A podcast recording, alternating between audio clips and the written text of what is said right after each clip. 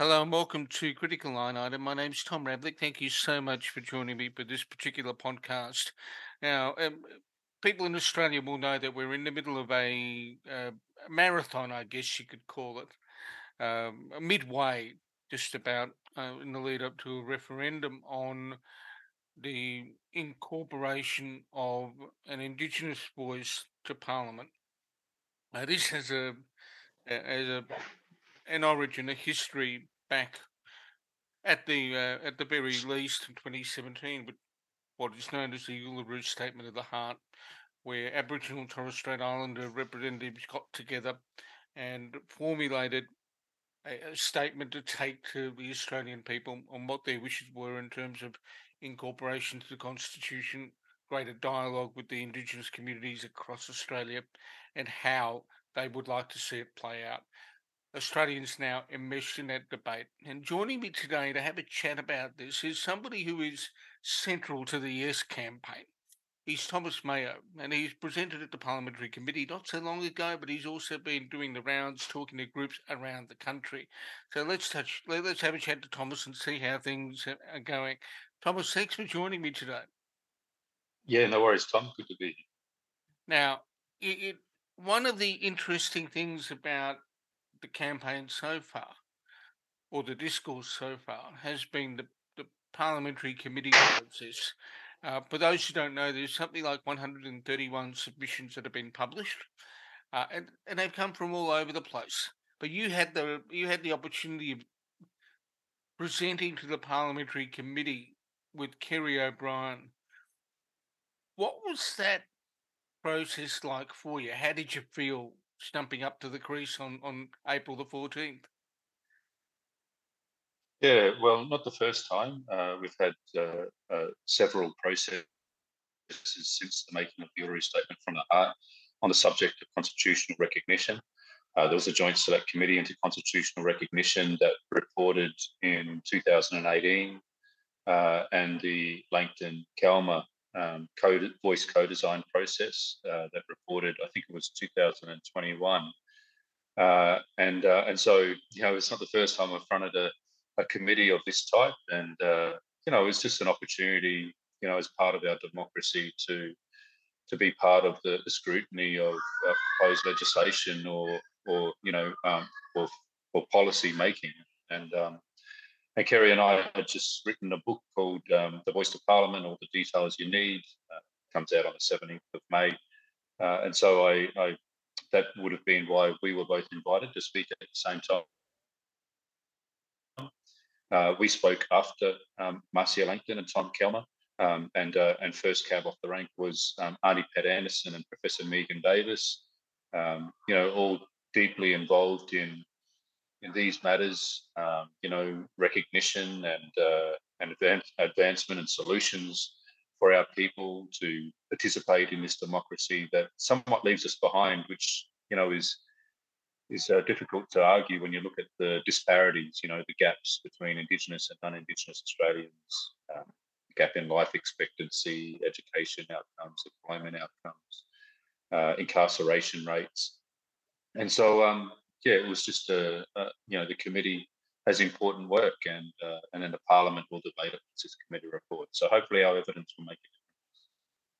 Well, the it, I've appeared before parliamentary committees before. It's it, it's um eh, in one case when when I was in journalism um, prior to going into um, uh, professional organisations and, and also in that capacity, it can be rather daunting, can't it, to sit there and, and field questions?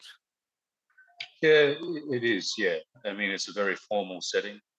Uh, you know, it's not like you're you're just having a conversation with someone, or you know, or even being on a panel at a forum type of thing. It's a it's a very formal a formal process with uh, you know not just uh, uh, you know, with uh, uh, across the political spectrum, you know, uh, those uh, senators, members of parliament asking you questions, and yeah, it can be daunting.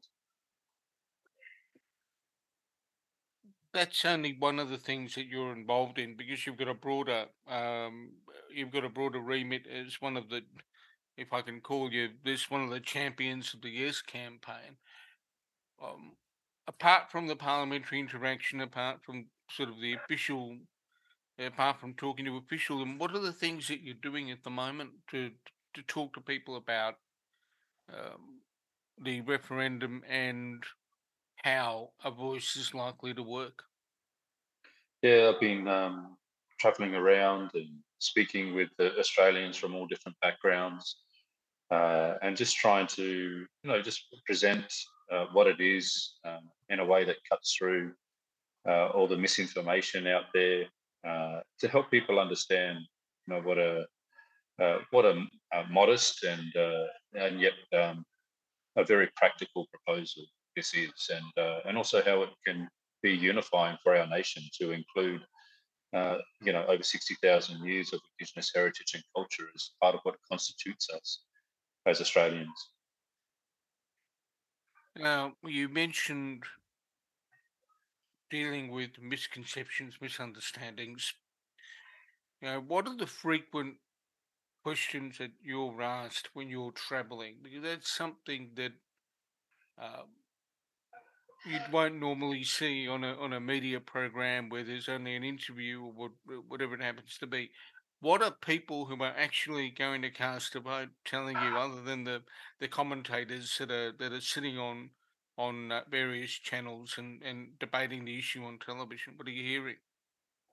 Well, firstly, uh, I find over the last six years of, of doing this, uh, almost without pause in the last six years, uh, that when Australians are presented with the you know the clear and concise information, um, you know, and they uh, are brought to an understanding of the history of um, Indigenous affairs, uh, how um, there's been many statements and petitions before the Uluru Statement, how each of those statements and petitions called for uh, political representation or a voice um, you know, as as Indigenous people that um, and that they have always been dismissed and ignored. And when you explain to people that we understand that a voice is important, I think all groups of human beings with a with a common interest, even nations, you know, um, or uh, business groups, you know, uh, through the business council, industry associations, unions for workers, uh, just like any other human group, uh, we understand that a structure behind uh, political representation, you know, is is important. A voice is an important thing, and although our voice has been dismissed over and over again when we've proposed it, we haven't waited, and we've established them, Tom. You know, many times throughout history. Uh, in the 1920s, the Australian Aboriginal Progressive Association, the Aboriginal Advancement League, the FCAATSI, uh, benevolent governments have established uh, representative bodies like the NAC or the NACC, um, ATSIC, you know, in the late 80s and, and through the 90s. Um, but each time, when you explain to people that each time these voices have been established and they've done some good things, but like all human organizations, they have had problems. But we've always had uh, successive governments come along, a hostile government come along, and silence that voice rather than deal with the accountability that comes with it and, and support our people to improve how that voice represents our people. Okay. And I think when when you take people through this, Tom, I'm trying to uh, get to the point where if people can understand that history of why we're calling for a voice in the Constitution, because it needs protection and it needs a, guarantee that it can continue uh, and, and, and improve over time and offer those solutions in an unapologetic way um, with the, the very real, you know, now that we have the words in black and white, but how it proposes to do that, most Australians come around to supporting it. Uh, and the, the most frequent question is, how can we help? Um, but then we have commentators out there that are trying to confuse Australians. And what we hear is this argument that this is um, introducing race into our constitution, that this is a racist thing to do. Um, and it's not that at all. This is about an indigenous uh, people, um, like other nations in the world, and like nations like Canada and New Zealand, uh, like uh, Scandinavian countries. This sort of recognition already exists. And that sort of structured political representation already exists because Indigenous peoples have a special connection. And especially in this country, we have a, a unique set of circumstances that are a result of colonization and failed policies for far too long. Uh, and so, really, it's about recognizing our Indigenous heritage and culture, not about race, because we're humans like everyone else. And the other thing that people need to understand there is that our constitution already has um, a race power, which you'd know of, Tom.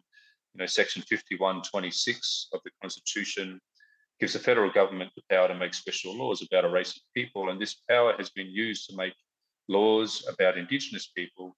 And uh, the High Court case, the Hindmarsh case back in the 90s, uh, established that it could be used to discriminate or to the detriment, not necessarily to the benefit of Indigenous people. So, um, you know, we're just seeking a voice because, uh, you know, it's recognition of our Indigenous heritage and culture, but also a practical way to offer solutions and to help the Parliament make good decisions rather than decisions that harm. If we move to the yeah, there are several sort of issues that are embedded in the current wording. If we can move to some of those, uh, Mm. Thomas, one of the things that um, has been the subject of debate has been the use of the term executive government in uh, 129 Roman numeral 2. Uh, and anybody that wants to look that up should- jump on the parliamentary website, aph.gov.au, and have a look at the bill yourself so you can see what Parliament's looking at. Executive government has caused a bit of a debate. And it, uh, what is what what's that term meant to achieve in the drafting of the words as they currently stand, Tom? Yeah, so it's a voice to the Parliament and the executive government. And the executive government being ministers, uh, you know, the heads of the departments. And this is a really important uh, uh, way for us to not just inform the Parliament that decides the laws and policies, but also in the early part of the development of laws and policies. And um, we will shape a voice to the executive government, helps shape laws and policies before they're decided on. Uh, this won't hold up the processes. It can make representations, and it would, you know, say, uh, you know, ahead of time, uh, proactively. Um, you know, uh, for example, when the um, you know the alcohol ban laws under the Stronger Futures legislation in the Northern Territory was reaching its sunset um, because it was sunsetted legislation. A voice would have been able to work, uh, you know, through its its representation of the communities, the people on the ground, uh, on the ground, to develop the policies and laws with uh, with those uh, bureaucrat uh, decision makers before um, you know that sunsetted and get the best possible results. Um, you would see, uh, you know, also an ability to hold um, the bureaucracy uh, to greater account, uh, to influence decisions about programs, uh, programs that might be failing or, or be ineffective or a waste of money. Um, a voice could make representations to highlight these, these issues.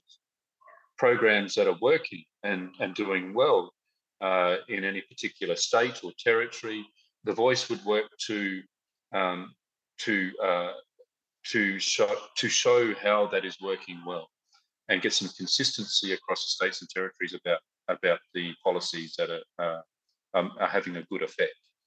Um, you know, this is why it's important to have a voice to the executive as well, because um, that's where the decisions are made. That's where the rubber hits the road. One of the things that, um, and I'll need to declare this to the listeners, I've actually submitted to the parliamentary committee.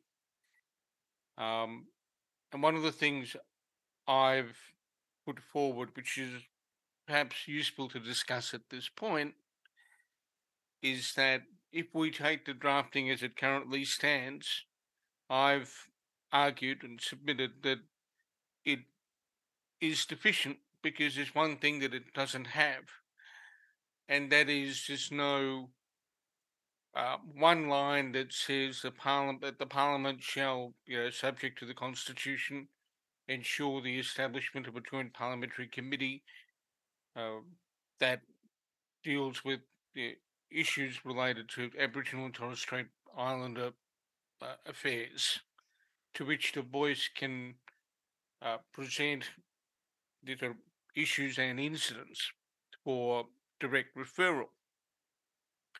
The logic of that, at least in the back of my, in the back of sort of my um, my thinking, is that when a minister or a department or an agency of a department make a decision but they're not moving, there's a need for some kind of circuit breaker. Um, Mm. eh, I, you know, appreciate, you know, the way the words are structured now, but do you think there's a need for something that allows the voice to be able to um, refer something directly to a parliamentary committee if all else fails uh, in relation to, to communicating to a, a, minister or a department or whatever, because uh, we see from time to time um, that governments don't respond rapidly or at all uh, to criticism. Yeah, Tom, I think uh,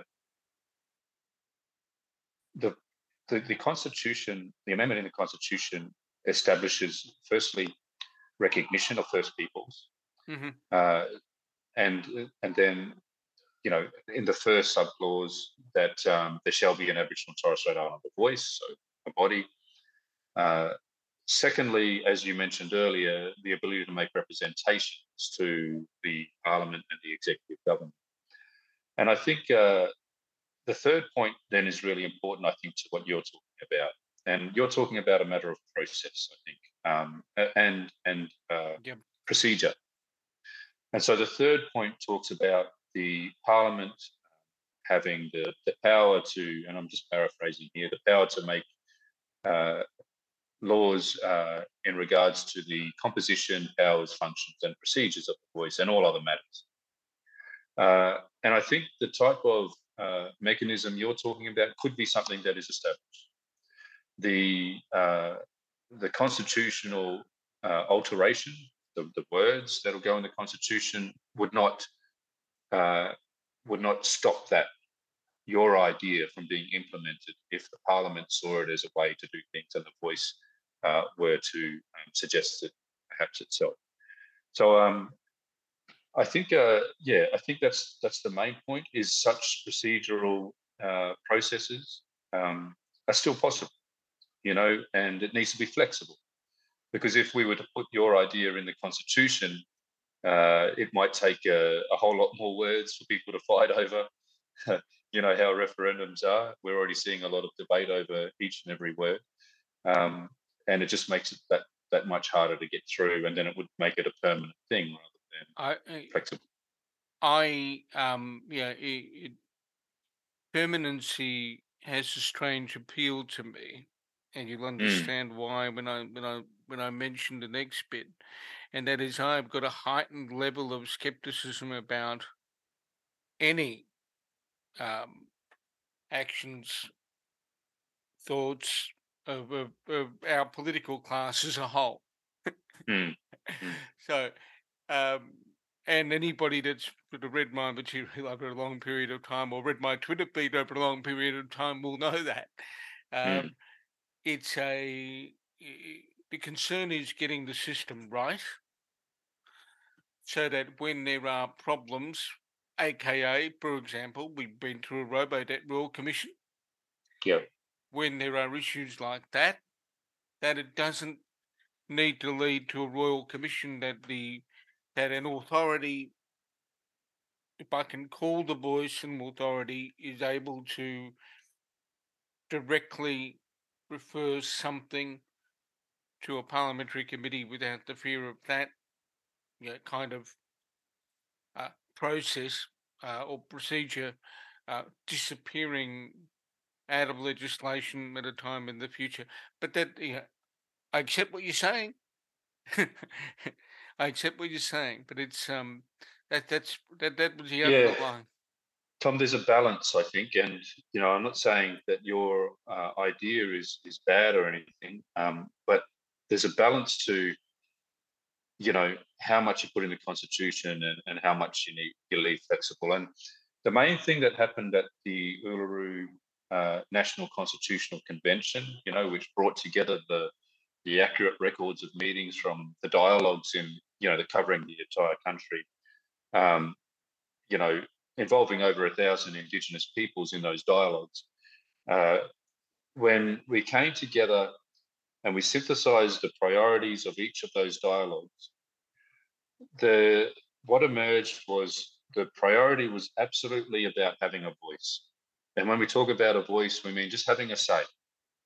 Um, having a say about the decisions that are made about us, uh, and, and, that being such a vital thing because we know from our experience that the the best policies, the best programs uh, are, are, always the ones that are made genuinely with the people um, that are affected by them. And um, what emerged was that that was the key thing. Number one, having a voice, the ability to make representations. Um, and this is what the constitutional change simply provides. Not a third chamber, you know, not a not a right to veto. Uh, doesn't set up any other committees, but just the ability to have a say. And I think keeping it as simple as that will be the difference between the ability to, succeed in this referendum or not. And it's going to be hard enough as it is. You know, um, I don't think uh, uh, I don't think that this is easy. I'm not so naive. Uh, never have, even you know, with positive polling. Um, Australians can, uh, if they're confused, uh, are more likely to vote no. And, and, the no case is running a really strong uh, tactic of confusion. Uh, they don't need to be truthful. They don't need to be um, uh, consistent even you know and if you listen to any of their spokespeople there's all sorts of contradictions and inconsistencies but it's enough to confuse people and so uh, i think it's it's a simple alteration to the constitution and you know it is supported by a majority of eminent constitutional experts and um, i really hope that um, uh, you'll get behind it too, Tom. You know, and, and giving me an opportunity to talk about it is, I think there's a couple of, um, and I, and I oh. have, but it's interesting. I've spoken with Dean Parkin on the same podcast series, um, mm. Shireen Morris, Megan Davis. So I've had, uh, uh, and I've also interviewed Warren Mundine on a couple of occasions, but that's some time ago. So anybody that's watched the uh, or watched the progress of my podcast over a period of time we'll see that mm. there's a lot of um, there's a lot of uh, yeah, content there. If they want to hear Shireen Morris or Dean Parkin or yourself or whoever, it's, it's all there. And oh, and Rachel Perkins, yeah, um, the mm. director uh, and creative force behind the Australian Wars, the documentary on SBS. Which yeah, and she's co-chair of um, Australians for Indigenous Constitutional Recognition. She's yeah. Um, yeah. Now,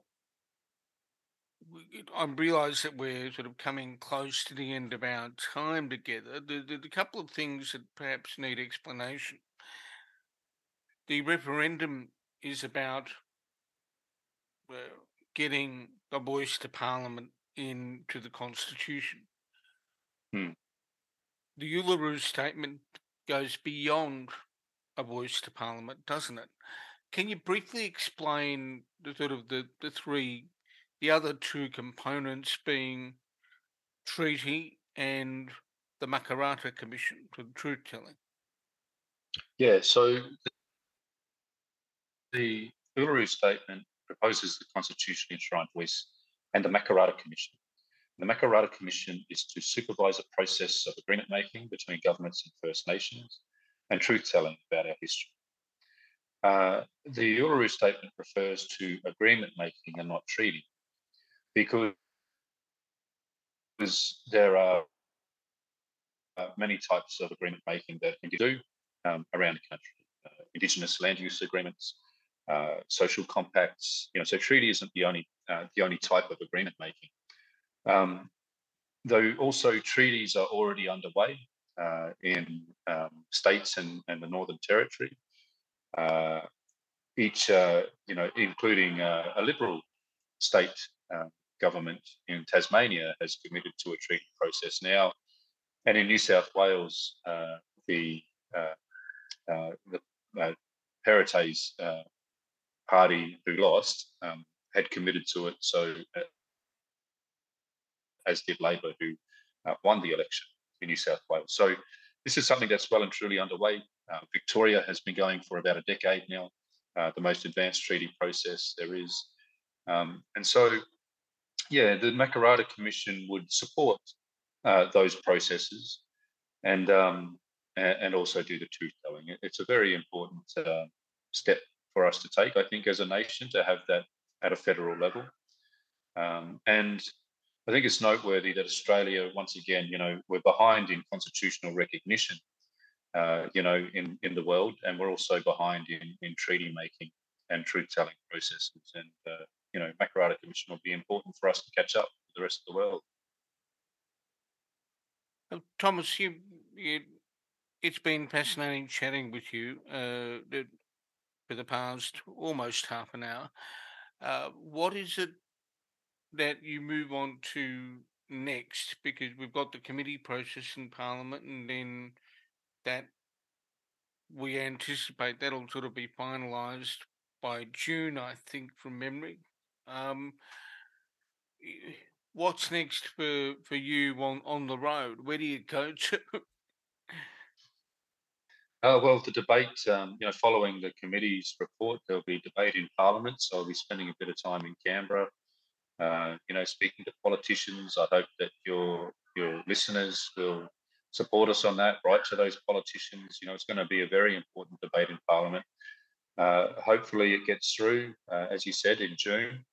And um, I'm just going to continue to work hard. Uh, I I don't plan to rest until the referendum is done because I don't want to wake up the morning after the referendum and have lost by a few votes um, and feel like I haven't done enough, uh, uh, you know, that I could have done more um, to help this be a success. And, you know, I hope Australians, uh, you know, this is an emotional blackmail. This is a reality that um, if, if we as a nation say no to this, we get even further behind on what, you know, on, on, on a matter of justice um, and, and decency in how we uh, treat Indigenous peoples um, Australia officially saying no to recognising our existence. It's it's just um, you know it'd be heartbreaking, uh, not just to myself but especially to coming generations that will look back at that moment and say, you know, how did we get that wrong?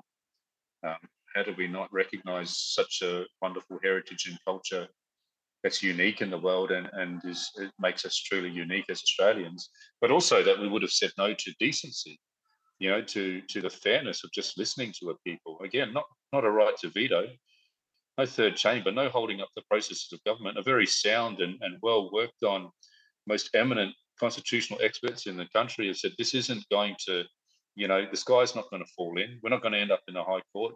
This is sound. Um, that we could say no to such a modest proposal. Um, I'm going to work hard all the way through, Tom.